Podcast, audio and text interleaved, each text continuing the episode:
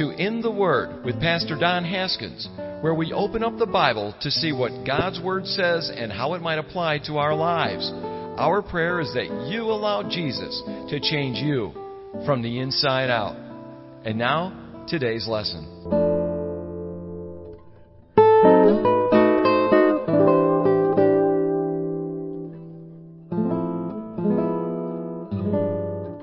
We've gone through Galatians chapter one. We've talked quite extensively about why this letter was written, who wrote it, who he wrote it to, and why he had to write it.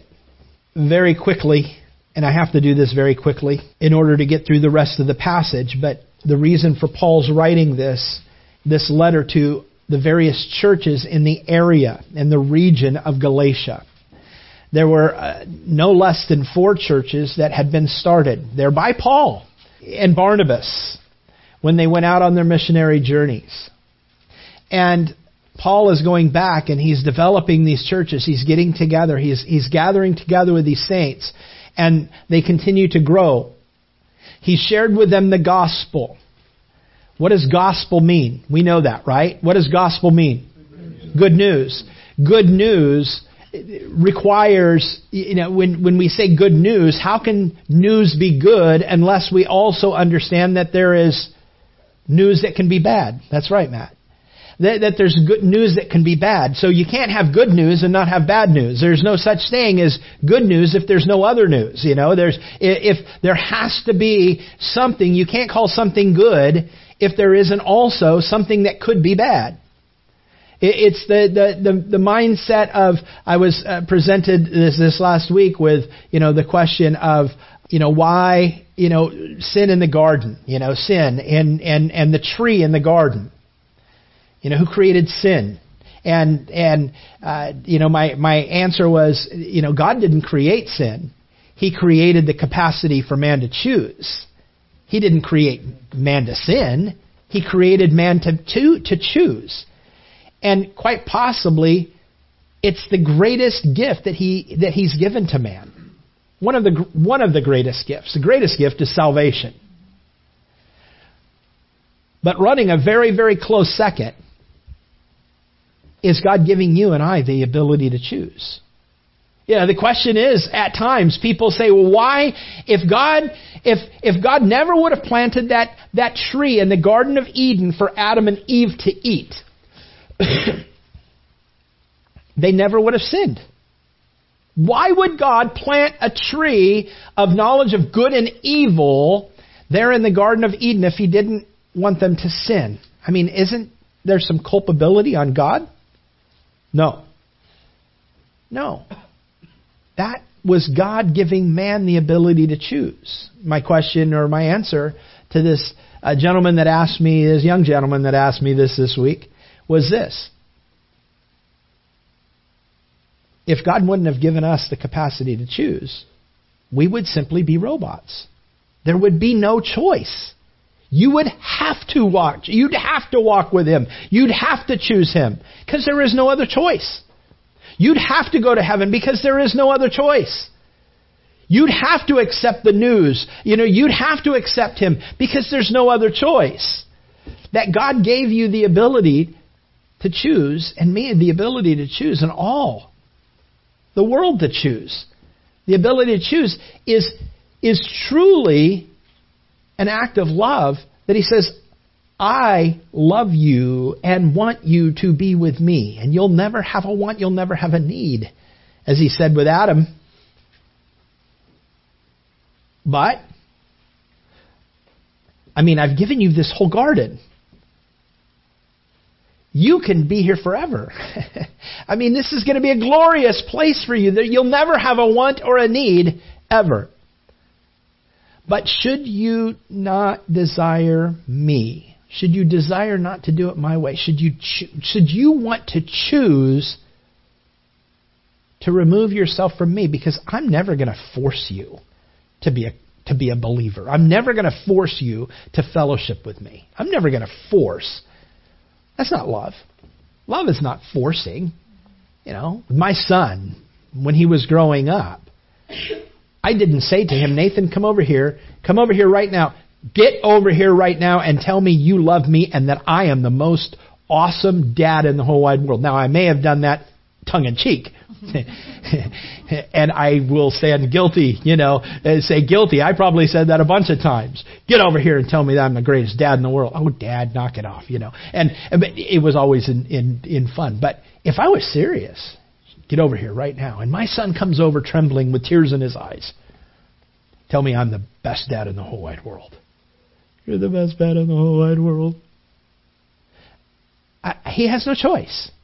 Why? He's he's fearful of retribution. He's fearful of, of me coming down on him if I don't. He has no choice. I'm forcing him to do that. How warm does that make me feel? It doesn't make me feel warm at all. And for those who...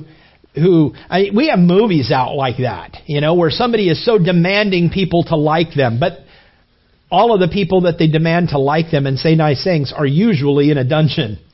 And and, and in order to, to get their food or in order to have, you know, to, to not endure some sort of incredible punishment, they'd have to say something nice to that person. And the, the guy's a wacko. The guy's psychotic. And in the end of the movie, you usually find out that this guy gets busted and you go, hoo hoo, good. Because that's a guy's a psycho. God's not psycho. God is not, he's not that. He's not forcing you and I to love him. And so he plants a tree in the garden and says, listen, I've given you everything. You'll never have a want or a need ever again. But should you choose to not want to do it my way, I've given you an out. And so here's a tree here. Don't eat of that tree. That's the one tree I don't want you to eat of. On the day that you eat of that tree, you will surely die. If you choose against me, well, you've made your choice. I, I don't want, I don't want you to make that choice, but I've given you the ability to make that choice. I'm giving you responsibility. I'm giving you the opportunity to love me simply because you love me. And and those of you parents... And those of you that maybe are an adult right now where you had a falling out with your parents. Maybe you're a parent here and you've had a falling out with your child. And you haven't seen each other for a while. And and and, and you had a problem in your in your in your family relationship. Wasn't it difficult when you walked away or when that child walked away from you? And you could do nothing because they were old enough. They could walk away. They don't have to pick up the phone and call you. They don't have to answer the phone when you do call. They're exercising their choice. Doesn't it hurt when they don't answer your phone? Doesn't it hurt when they want to walk out and you say, please don't walk out. I love you. Let me ask you, when they're walking out because they... are choosing to walk away from you for whatever reason. I don't know what the reason is, but they're walking away from you. How well would it work if you said to them, get back over here right now and you get back in this house and you love me? That's not going to work, is it? It's just not going to work. All that that's going to do is drive even a deeper wedge between you and that person. God in His infinite love, God in His undying love for us, gave us a choice. To either follow Him or, or to reject Him. And, and so, what does all of this have to do with any of this? The gospel is the good news. The good news is that God, from that point on when Adam and Eve ate of that tree, right? They did surely die. Maybe not a physical death, but they died a spiritual death. And and there became a separation between they and God. Their eyes were opened. They began to see things that were evil. They began to see and feel shame for the very first time in their life. Shame is a part of sin. They brought the sin upon themselves. They chose for themselves their consequence. God didn't choose that for them. God gave him the capacity and the opportunity to do it, but God didn't force him that way. In fact, God asked him not to go down that road. Now, now here, here's the point. God gave them the capacity to choose. So they can choose God or they can choose sin. They can choose the world. And the idea behind that is an act of love. You know, uh, there was a, a, a time in in my life back when I was in like ninth grade. There was a girl that I really, really, really, really liked. I'd do anything for her. It just so happened that my friend Tim Scott, he liked her too. And he'd do anything that she wanted because she liked he liked her too. The problem was is that Becky, here's what's funny. I get my messages. I have people from Redlands, hi guys, that listen from my hometown, that listen to my messages. And so, hey guys, um, uh, here's the thing. I always got to be careful using names, but but here here's here's it, Becky. You'd remember this, right? Um, I liked her. Tim liked her. We were head over heels over this girl. The problem was, is that she liked both of us. And so Tim and I, who were good friends at the time, we're competing for her love. We're competing for her, her affection. And, and it came to me one day that I am so tired of this. I am so sick and tired of this. I told my friend who I grew up with, her name is Shannon, Shannon, go and tell Becky, I'm out of this game. I don't want to play this game anymore. Tell her to, to, to go with Tim. Tell her to go and be girlfriend, boyfriend with Tim. As much as it's going to hurt my heart, you know what? I don't want to be in this game.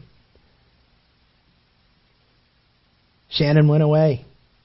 Came back a little bit. It was at a Redlands High School football game. I remember it specifically. Shannon came back to me and she goes, don't do that. Becky said she doesn't like Tim. And Becky became my girlfriend for a while. Here's the thing. It's so funny. Here's the thing.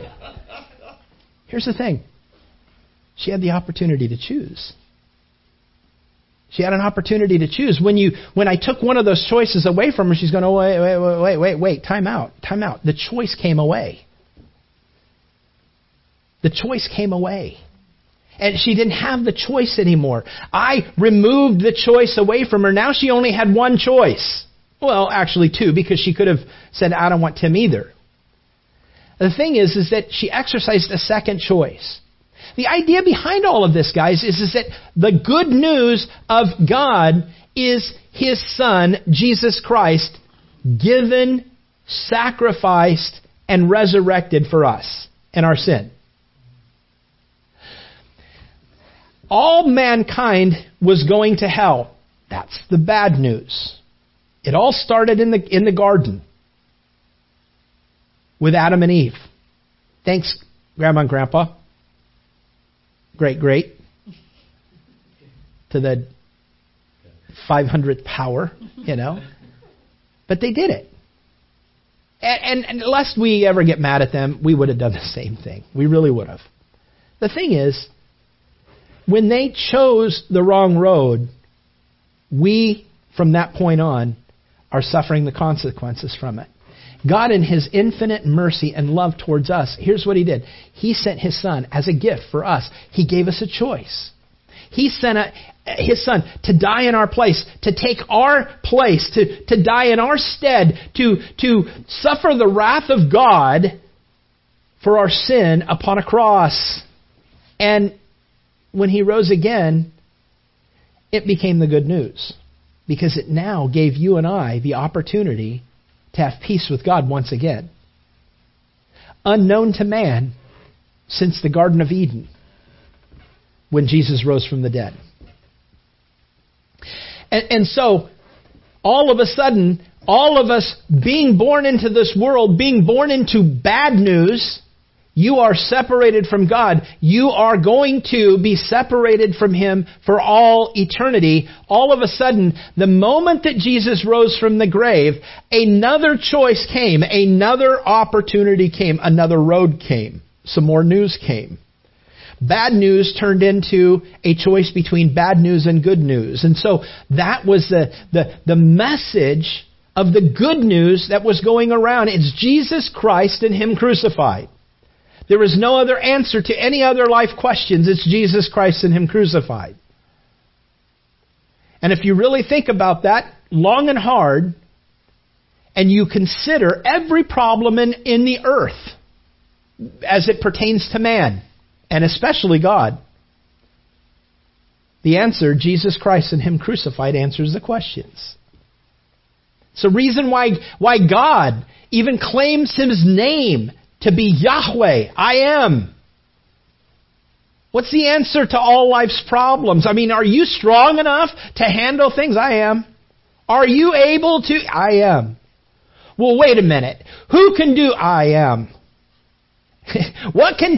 God is I am. Jesus is the answer. What more do we need? We need nothing.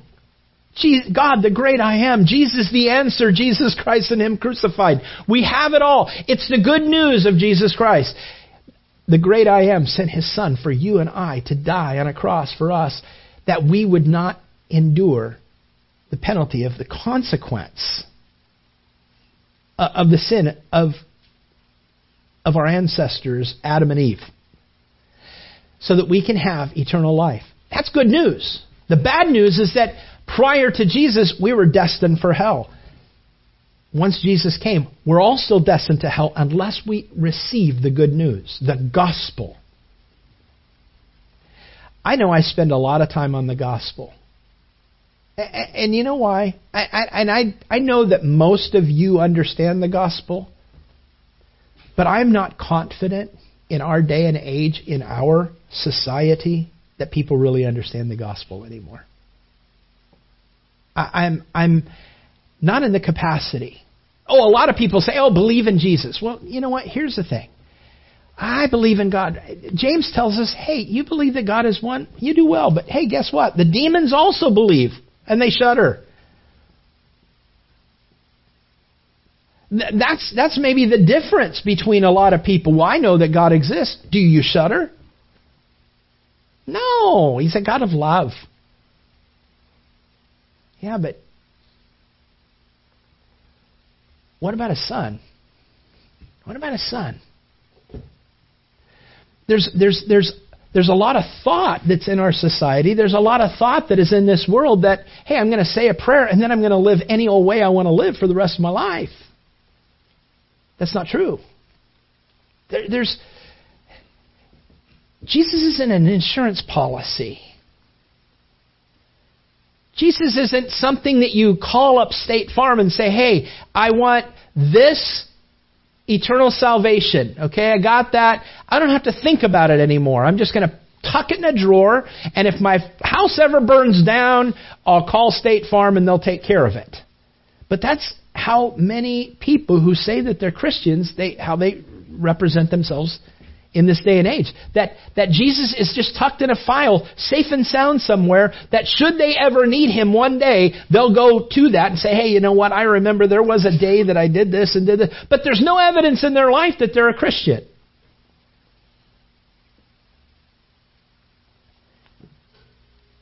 There should be evidence in our life that we've become Christians. You've heard me talk about it before, you know. If somebody says, well, I'm a police officer. Show me your badge. I don't have one. I, well, I have one, but it's back in my drawer at home. Well, where do you work? Well, I don't ever go to work.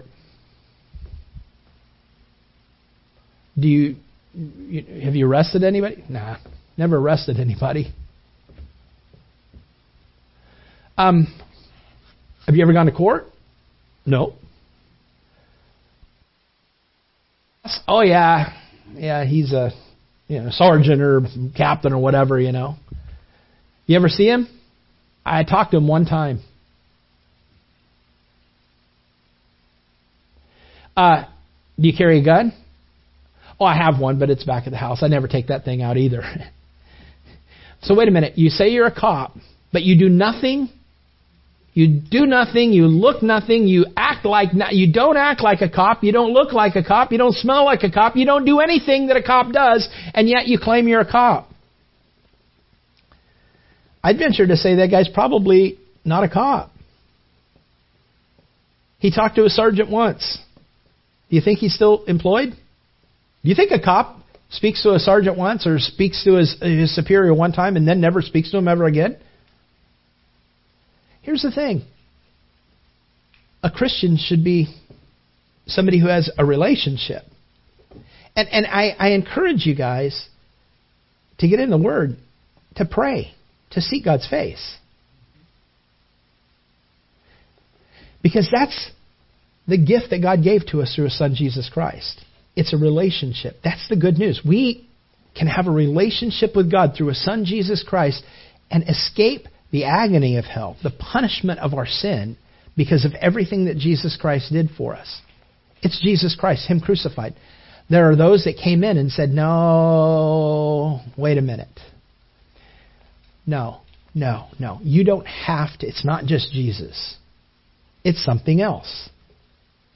You see, for us, we can say, we can add a bunch of different things. No, you got to go to church. You got to do this. You got to do that. And listen, I'm not saying you have to go to church and be a Christian, but I think it's kind of weird if you don't go to church and you're a Christian.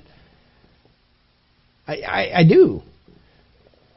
You're saying I have to be baptized? No, I'm not saying you have to be baptized to be saved, but I think it's kind of weird if you're not baptized. Jesus said to be baptized. Why would you not want to be baptized? Do you not want to identify with Christ? It just doesn't make any sense to me.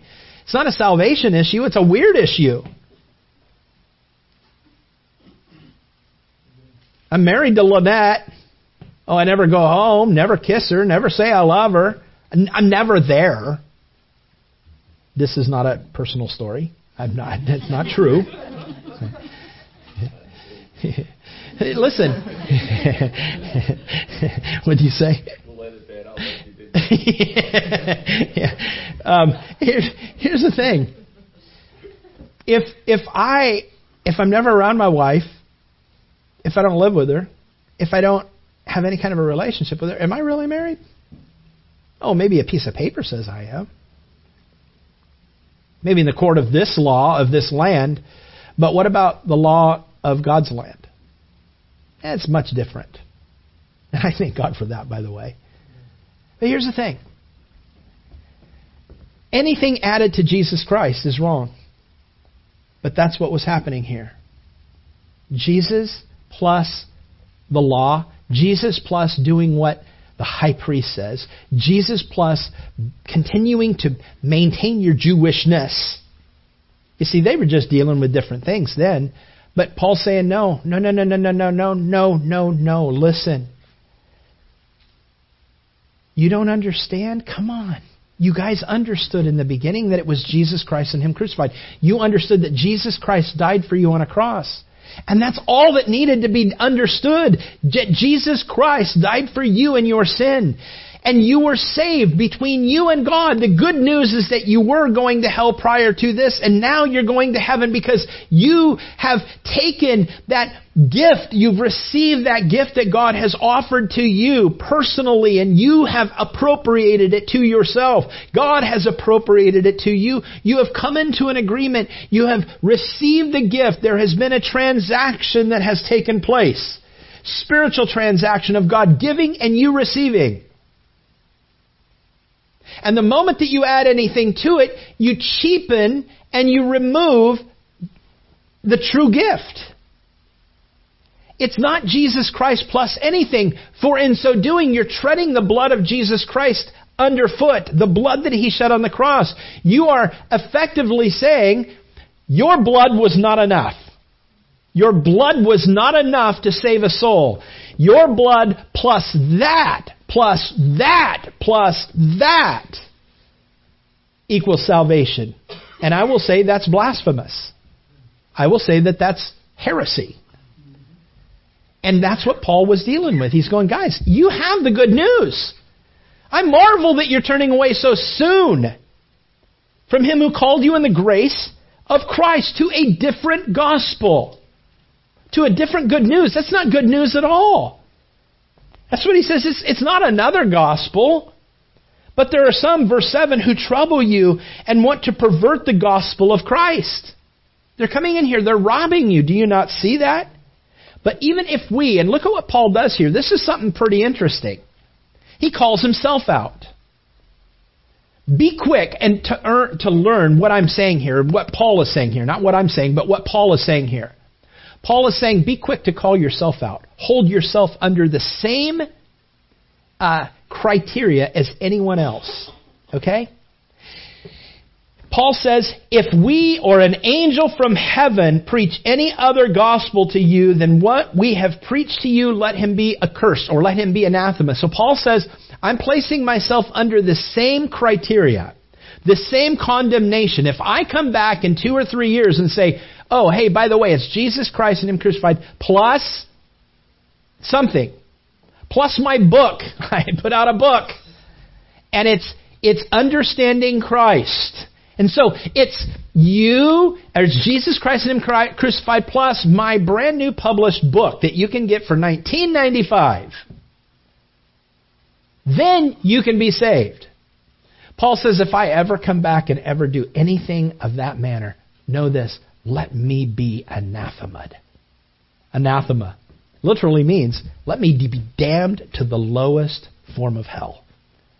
He says, as I have said before, or as we have said before, so now I say again, if anyone. So he reiterates it. If anyone preaches an any other gospel to you than what you have received, let him be accursed. You know what? Paul is holding and standing so strong upon the good news of Jesus Christ and Him crucified. Gang, do not ever, ever, ever come off that stake. Do not ever, ever, ever come off that terra firma at the base of the cross. That is it. Jesus Christ and Him crucified. That's why Paul talks about it in Second Corinthians chapter two, doesn't he? Paul comes in, he's talking to the Corinthians. He comes in, he says, listen, I can come in here and talk about all these different gods that you have hanging around around by Mars Hill. I can come in here and talk about all of this this this uh, discussion that can happen up on the Areopagus where all the great thinkers are coming in. I can come and talk to you and, and converse with you about all of these things. But when I came to you, I didn't come with excellency of wisdom. I didn't come with all of these other you know uh, uh, anchors with me. When I came to you, I determined not to know anything among you except this one thing, Jesus Christ and Him crucified. That's it. That's the answer. Guys, let's not make Christianity more difficult than what it is. It's not difficult. It's very simple. It's Jesus Christ and Him crucified. And when anybody comes in and says, oh, you need this book. Oh, you need to go to that church. Oh, you need to be here. Oh, you need to go to that location. You need to, oh, wow, there's a there's a, a move going on. You need to go to Pensacola. Stop it. You don't have to go anywhere. You have got in your hands, in my hands, the Word of God. We have in our hearts Jesus Christ and Him crucified. That's it. We need nothing more. But now a relationship buds, a relationship blossoms when we follow Him, when we love Him, when we walk with Him on a day-by-day basis, when we seek His face, when we ask the Holy Spirit given to us through Jesus. Jesus said, listen, it is to your advantage that I go away, for if I do not go away, the Helper, the Comforter, the Parakletos will not come to you. But if I do go away, I will send Him to you. And He's with you right now, but He will be in you. He will lead you, and He'll guide you, and He'll tell of things. He'll speak of me. He'll guide you into all truth. Go back and look it up. John chapter eight.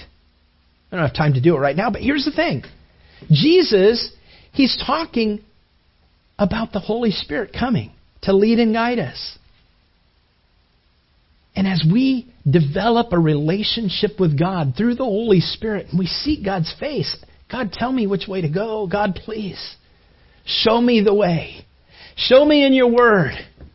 One of the things for the guys, that's what we're trying to get to on a Tuesday night, where you open up the Bible and you just don't, ah, I, I just read thirty verses. I don't even understand a word I just wrote. I, I read them quick. I'm going to mark that checkbox that I got that done. Have you been challenged or changed? Did God speak to you in that passage? Is there something in there that God was speaking to you? I just don't see how you can see anything in there. Oh, it's there. I'm just hoping to, to help you open that up and, and ask the questions. Ask the questions as you dig in and you look at Scripture. Observe it. Interpret. What does it mean? Let the Bible interpret the Bible. Now apply it. How do I apply it? My goodness, now that I've kind of blown it up and seen what it's saying, man, this thing just doesn't end on what it's saying to me. And all of a sudden, you begin to see how God can move in and through your life. That's good news, gang. Don't you want to know the direction to go in life? Don't you want to know answers? Don't you want to know wisdom? Don't you want to know discernment? Don't you want to know direction? This is what God is promising us if we're in His Word. But we are like blind men walking through a dark cave. I remember back when I was going to Northern Arizona University, we had this volcanic tunnel that was there. It was it went back into the hill like a mile long. Huge, gigantic tunnel. And it was in Flagstaff, Arizona. And, and we uh, and a bunch of my buddies, we'd go and we'd crawl down in this hole and go down inside this. And we'd go and explore back in this cave, you know. And it would break off in one place, I believe. There wasn't more than one place that broke off, so you couldn't really get lost. But you'd go down there with flashlights because, man, you'd get in there and you'd get in just a little ways. And you'd go, okay, everybody turn off your lights. Guess what? It's dark. And you get underground and there's no light source whatsoever. It's dark. You can do this, can't see anything. It's in pure pitch darkness. The only way to see is if somebody turns the light on. God's Word is a light unto our feet. A lamp unto our feet, a light unto our path. His Word is who shows us and how it, how He shows and guides and leads us. Don't you want that? And Paul's going, these guys are ripping you off. Anybody that comes in and adds to Jesus anything, they're ripping you off. You're being ripped off. Don't get ripped off.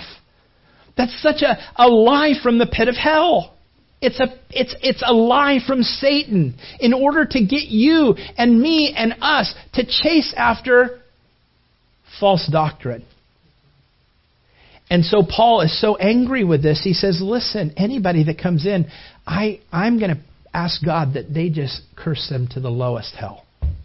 Paul didn't mix words. Paul would sometimes say some pretty ugly things. Pretty tough things. He says, am I persuading God? Verse ten, do I do I now persuade men or God? Do you think Paul's ever trying to persuade God to his own way of thinking? Know this. Paul said, no, I will never persuade God into my way of thinking. My way needs to be conformed into His. Do I persuade men? Oh, if I could persuade men. It's not you or I that do the work. Here's one of the one of the, the biggest, hopefully to you, it's it's something that becomes a, a huge spiritual relief to you and I. When Jesus says to go into all the world, make disciples of all nations, baptizing them in the name of the Son and the, of, of the Father, Son, and the Holy Spirit. Lo, I'm with you always, even to the end of the age. Know this. We go into the world to make disciples, but we don't do the making. He's the one that does the making. We just go in and present the truth. We go in and present Jesus. We go in and present Jesus Christ and Him crucified. We allow the Holy Spirit to do the work, to do the making. You and I are powerless. I can't make somebody love God. I can't make somebody be saved. All I can do is spread a good news. That's what you and I can do. I don't have to make someone change. And so, gang, your your efforts that you say, I'm failing, I'm failing, I'm failing, I'm witnessing to this person at work, or I'm witnessing to my family member, I'm witnessing to my loved one, and they're not responding, I'm a, such a failure. You're not a failure whatsoever. Your job is simply to present. It's the Holy Spirit's job to convert. I don't do the converting. I just do the the talking. You know, no kidding. I don't persuade men and I don't persuade God. If I could persuade men into the kingdom, they can be persuaded out, right? Do I seek to please men? I'm not a man pleaser, Paul says. For if I still please men, I wouldn't be a servant of Christ. But I make known to you, brethren, that the gospel, we're going to go quick on this, the gospel which was preached by me is not according to man. For I neither received it from man, nor was I taught it, but it came through the revelation of Jesus Christ. For you have heard, you know who I am. You've heard of my former conduct in Judaism, how I persecuted the church of God beyond measure and tried to... If there ever was an enemy of the church, it was Saul, was it not? He's saying, I was an enemy, but I, I was introduced to Jesus Christ and Him crucified, and my life changed. And if it can do that, if He can do that for me, He can do that for anyone. That's what Paul's talking about here. I persecuted the church of God beyond measure, and I even tried to destroy it.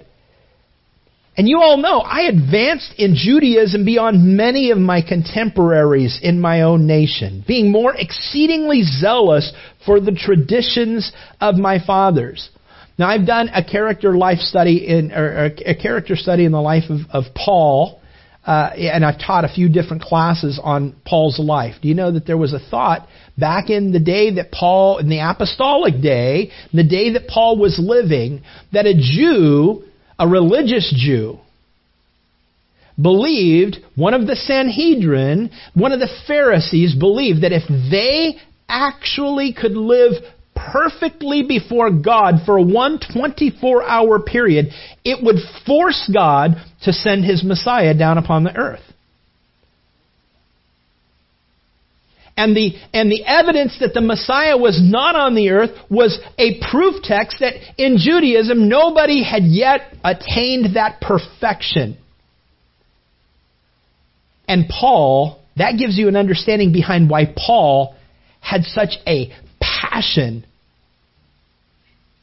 as a Judaizer to destroy the Christians. Because they're they're saying that God became a man, how weak. That He succumbed, that that he he he uh, uh, placed Himself at the at the hands of man, and man killed God. Come on, that's blasphemous, and that makes me so angry that I know I'm going to do God a favor and I'm going to go and kill y'all. I'm going to kill every single last one of you Christians. And and he was on his way to Damascus, wasn't he? When God knocked him off his high horse. And said, Saul, Saul, why are you persecuting me? Lord, who are you? I am Jesus, whom you're persecuting. Isn't it hard for you to do what you're doing? You're kicking against the goads, and you don't understand why you aren't getting any fulfillment, aren't you? You're doing such a job for, for what you think is pleasing to me. You've watched my servant Stephen die. You gave him the authority to stone him. Now, this isn't a conversation, but this is what happened in Saul's life. This isn't a part of that conversation. But if all of this is, can go on in Paul's mind, and it did go on in Paul's mind, because no less than three times in Paul's epistles does he bring up this, the death of Stephen. It's something that haunted him. It was a part of the goads that he was kicking against. I should feel pleasure now that he's dead. And I have this grind in my heart that something's not right with what I just did. Isn't it hard for you to kick against the goads, Paul? And so, what do you want me to do? And then he gives a life call to Saul. And Saul never be, he was never the same. He turned into Paul, right? He changed his name to Paul. And so so Paul says, I advanced in Judaism beyond many of my contemporaries in my own nation, being more exceedingly jealous for the traditions of my fathers. Why? Because I wanted the Messiah to come. I wanted the, I wanted to be the one that induced the Messiah to come down upon this face of this earth. I wanted to be the one that God would look at and go, perfection. But I couldn't get to it. I couldn't do it. I couldn't do it. I could never attain that. But when it pleased God, who separated me from my mother's womb and called me through his grace, to reveal his son in me. When did he reveal his son in him? On the road to Damascus.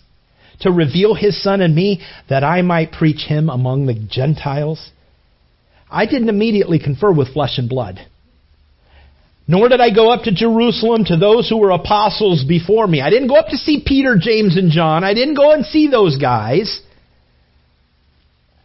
But I went into Arabia, and I returned again to Damascus. And then, after three years, I went up to Jerusalem to see Peter. And I remained with him for fifteen days, a couple weeks. But I saw none of the other apostles except James, the Lord's brother. Now concerning the things which I write to you indeed before God, I don't lie. You know that. Afterward I went into the regions of Syria and Cilicia. And I was unknown by the face, by face to the churches of Judea which are in Christ. But they, here's the thing, they were hearing only, he, Saul, me, who formerly persecuted us, now preaches the faith which he once tried to destroy. And they glorified God in me. Next week we're going to get into, then after fourteen years. But here's the thing. Paul will talk about the beginning of his ministry as he goes on. But here's the thing. Paul's saying, this is who I was. This is what I was doing. This is the reason I was doing it. But I found myself lacking. And God changed me. And he showed me that it is none of those other things. It's Jesus Christ and him crucified. It's the gospel, man. Don't you ever turn away from that. And I'm saying that to us in here, as Paul was saying it to the churches in Galatia. I marvel that you're turning away so soon from him, Jesus Christ, who called you in the grace of Christ to a different gospel. Which isn't another. It's not another gospel. It's not another good news. It's horrible. And it's false. And it's blasphemous. Gang, keep the main thing the main thing. Let us be used by Jesus. Amen? I mean, let's, let's let our light so shine before the world around us, that the world living in darkness would see our light and glorify our Father which is in heaven. That's our, that's our goal, guys. That's our gang. That's, that's the purpose of our life, is to bring glory to God.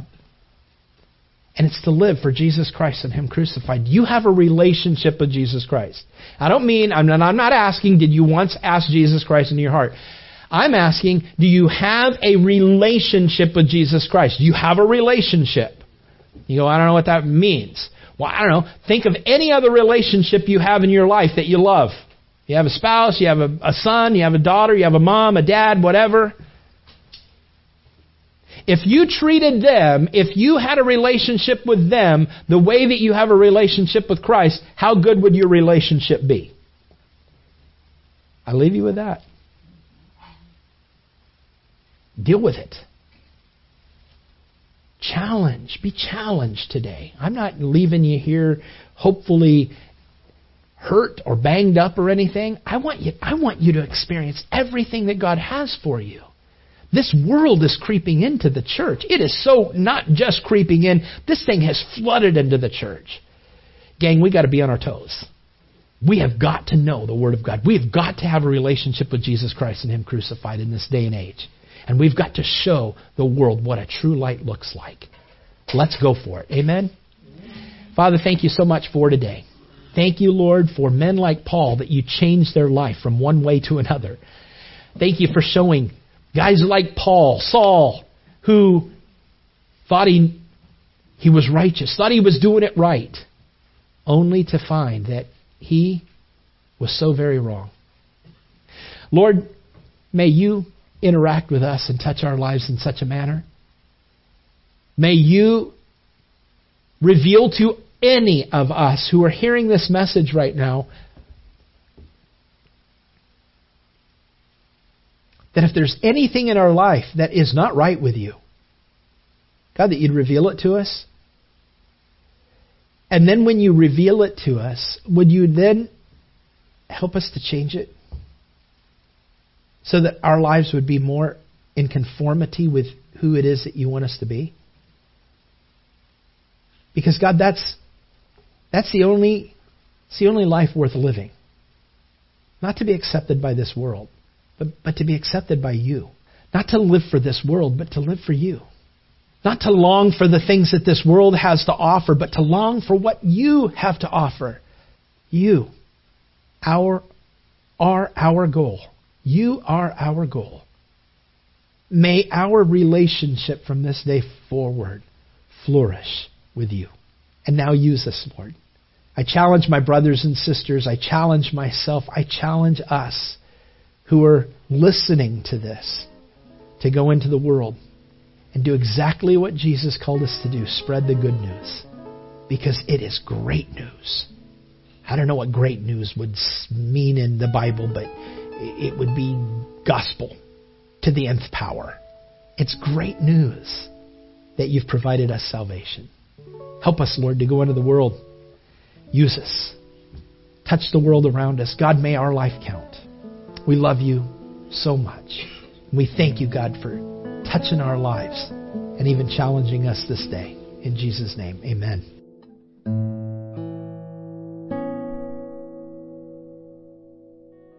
Hey, thanks for listening. So, did Jesus cause a change in you today? Or do you need prayer? We'd love to hear from you.